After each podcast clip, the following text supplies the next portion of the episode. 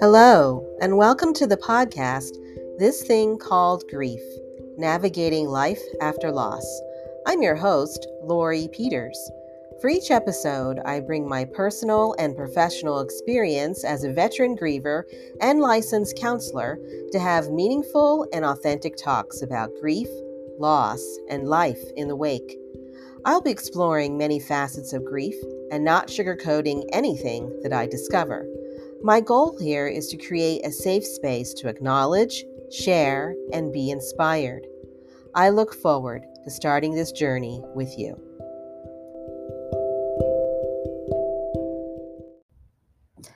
Hello, it's Lori Peters, and welcome to another episode of This Thing Called Grief. I'm in the middle of doing a short series of episodes on grief and the holidays, and today I'll be talking about how I coped during the holiday season. For those of you who may be tuning in for the first time, I'm a licensed counselor near Harrisburg, Pennsylvania, and I specialize in grief and loss concerns. I do have a private practice, and I've been working with individuals who've had trauma and loss for a long time. Along the way for this series, I've given you bits and pieces of how I handle the holidays, especially during the first year of my grief for a few of my losses. I'm going to expand on that in this episode, which will be a bit longer than the ones I've done previously. A trigger warning here I will be talking about pregnancy loss in this episode, so if that is a trigger for you, please do what you need to do to take care of yourself. For me, it's kind of a tale of two cities if you look at how I coped in the aftermath of each of my losses compared to how I'm doing today. My first loss by death happened in 1996 when my first pregnancy became an early term loss, more commonly known as miscarriage. What made this loss extra devastating was the difficulty I had getting pregnant in the first place. I have a medical condition that makes it really, really tough to get pregnant. In fact, the odds were really stacked against me that I would never have a biological child. Still, my partner and I kept trying.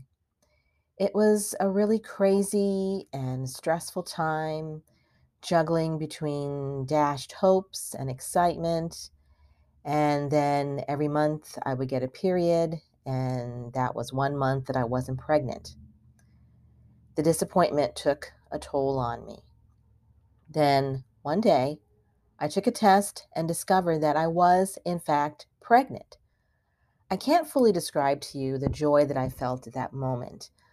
I often wished I could just freeze that moment in time because it was so out of this world for me. Then, about six or seven weeks later, I just didn't feel right. I knew something was wrong. And then when I started to bleed, I went into full on panic.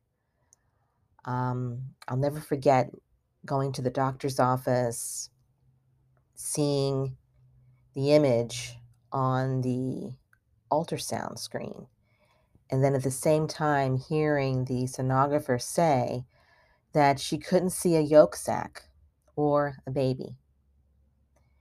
It was like I had an out of body experience. I started to shut down. I do remember that. But I don't remember what happened after that. I really don't remember how I got home. Um, that's how much pain that I was in, and my brain knew it was something it couldn't handle, so I just dissociated. In the months following this tragedy, I can tell you that I did not cope well, and in fact, I became deeply depressed. I don't remember much about that holiday period after that loss. Um, I do remember having a tree, but that's pretty much it. And even to this day, I still don't have any memories about that Christmas after I lost my baby. So I was bracing myself for the holiday. I knew it was coming. Had I still been pregnant, I would have been closing in on my last trimester. and enjoying the holiday gleefully, knowing that a baby was coming in the spring. The due date for my child would have been in early March. But there was no baby, and I was miserable. So we get to the week of Christmas. In fact, I think it was like December 22nd, 23rd. I don't remember. But I was starting to feel weird. I actually thought I was coming down with the flu. But there was a small part of me that was kind of curious, but I tried to push it away because I didn't want to entertain the notion that I could be pregnant. I couldn't even bear that thought because of the pain that I just gone through. But my curiosity won out and I took a test. And sure enough, I was pregnant. And like a deer in the headlights, I froze. I didn't know what to do with this information. I was in a state of mental and emotional paralysis. Here I was still in grief, and then life throws me this curveball. I'm pregnant again. I, I just didn't know what to do with this information. So, with Christmas just a few days away, I handled that holiday by not handling it. I don't have too many memories of it other than, you know, yeah, I took a test and I was pregnant, but I remember just feeling kind of numb, being in shock and fear and denial. Um, I do remember I, I did go to a doctor to confirm that, but beyond that, it was just almost like a non holiday for me. That's how out of touch I was with this. Um, the only thing that I do remember right about this time going into the new year was I was extremely terrified, especially every time I went to the bathroom. Um, if you've had an early term pregnancy loss, I think you can relate to that fear.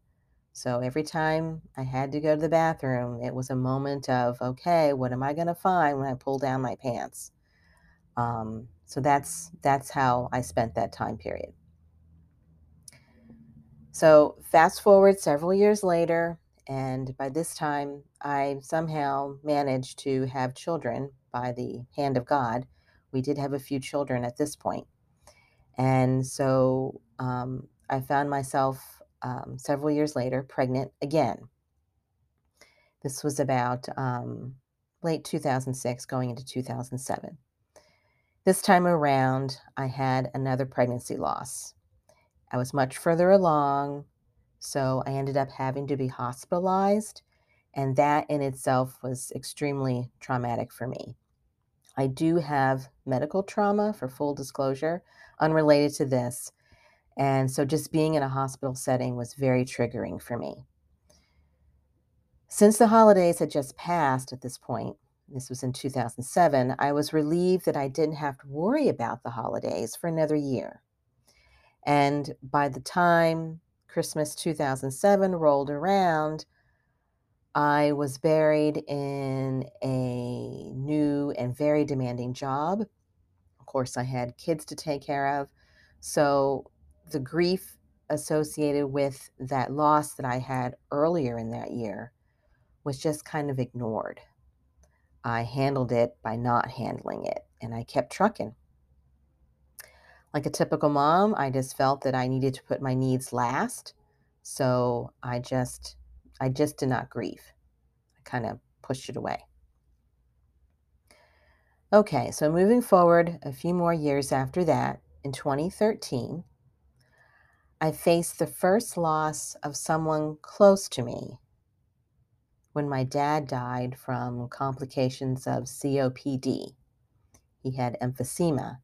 And um, from the time of his diagnosis in 2011 to the time he died, it was a rapid decline and very painful to witness. I had thought, though, at the time that I would be prepared. I knew it was coming. I knew what the outcome would be when you have a diagnosis like this. And I thought that I could be, I could handle this. I'm prepared, right? No, I was not right. Um, when he did die, the loss smacked me in the face. You think you can prepare, but there's really no way to truly prepare for a loss, especially a loss of a parent. It um, it created a, a tidal wave of feelings that just washed over me, and I didn't know how to handle it. I felt like I was drowning. This was my dad, after all, and now I was fatherless. I just felt like half of me was missing. And the loss of a parent is one of those losses that gets super complicated and super messy. And with this loss, for me, yes, because my relationship with my dad was very complicated.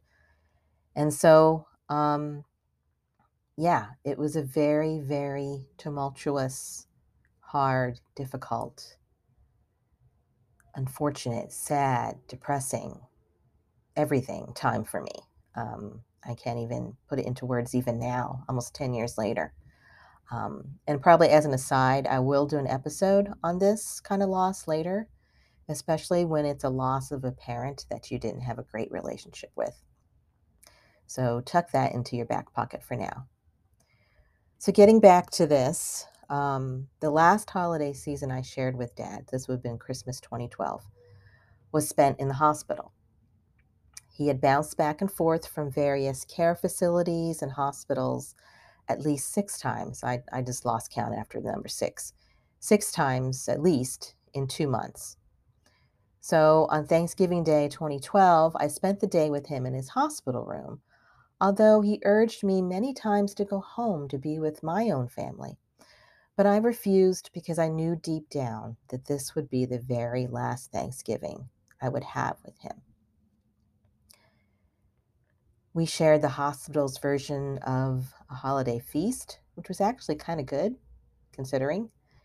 Um, we talked and we listened to music. There was one station that played um, oldies music. We kind of flipped between the stations. One played oldies music, and one station played um, holiday music. So we kind of flipped between the two. To this day, I remember that day fondly and it's the reason why Thanksgiving is now my favorite holiday. So, when Christmas arrived that year again, 2012, once more I was at his bedside in the hospital. And then, you know, that created more memories for me. Um, that was a special Christmas because I knew that it would be the very last one. And he died early January 2013. So um, fast forward almost a year later, I'm looking at Thanksgiving and Christmas of 2013. And by this time, it had been nearly a full year. So, but again, the grief, the grief was really, really raw. It felt like he had died yesterday. And on top of that, he loved the holidays, especially the eating part of it. So I could strongly feel his presence and everything holiday related was just one big trigger for me. So if you can imagine the music, the decorations, the atmosphere, anything related to the holidays, I was immediately brought back to my time with him when he was sick, and then times growing up during the holiday season.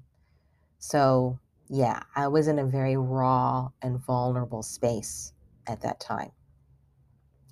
Also, at this holiday time, 2013, we were also grieving again because my father in law had died that spring. So my dad died in January 2013. My father in law died in May 2013. And we had just learned that my mother in law was also very sick. So here we are dealing with the deaths of two significant members of our family and a prognosis, a terminal prognosis for another important member of the family. I remember feeling caught between wanting to spend all of November and December in bed and just pulling up my bootstraps and marching on. If you remember, that's how I dealt with the loss of my babies. I kind of tucked it away, didn't really dwell on it, and focused on other things. But I felt I was putting up some sort of front. I, I didn't feel like myself, even though I was doing it because I had little kids who believed in the magic and pageantry of the season. It was just a terrible, terrible time for me to be a mom and for me to be someone who was grieving and grieving very, very hard. So, how did I handle the holidays during that extremely hard year? Well, not as well as I wanted to because I had to consider other people. I knew I could not shut down again like I did after my other losses, but I also knew that I couldn't act like it was, you know, everything was okay. I couldn't proceed as usual.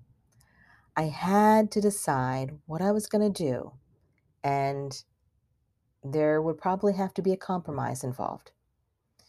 So, this is what I did, and I have mentioned this in previous episodes in this mini series. This is what I did for that particular holiday. This would be Christmas 2013. So I didn't do any holiday cards. We didn't do any activities related to Christmas. So there were no choir concerts, looking at lights, um, going to see Santa, any of that stuff. There was none of that. The only thing we did do was we went to church on Christmas Eve. We didn't decorate the house like we normally do. Um, if you were to walk into my house, you would think that we're you're inside a Christmas store because we really do do we do we really do Christmas. We do it up really hard. That year we didn't. We just had a few things up because I just didn't have the energy to do it. I didn't want to do it really. I would I would have preferred just to skip Christmas. I stopped caring about what about where certain decorations went, the ones that we did put up, and I just let my little guys, my little kids, just design it however they wanted. And uh, if you can imagine, I guess my kids would have been like um, middle elementary to middle schoolish. Um, and you know how kids are; they just they don't have any sense of design really. So yeah, it was it was a hodgepodge Christmas that year. Um, I scaled back the holiday dinner, and I came very close to, to, to suggesting that we just order pizza because I just I just couldn't do it. I didn't want to do it. We didn't take any holiday pictures on the actual holiday, so I have no pictures from that Christmas. And the biggest thing that I remember feeling during all that time, aside from my sadness, is just a huge sense of relief. I was so glad, so, so glad when January 2nd rolled around because the holidays are over and I didn't wouldn't have to deal with them again. Okay? So those are all the things I did physically.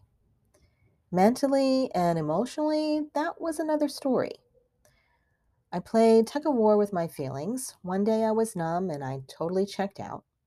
The next day I sort of felt okay and could could function. And then the next day maybe it was a million feelings all at once and I just felt like I was on a roller coaster. I couldn't focus and I had minimal motivation to do anything. I knew I needed some help because every day was really just a slog to get through.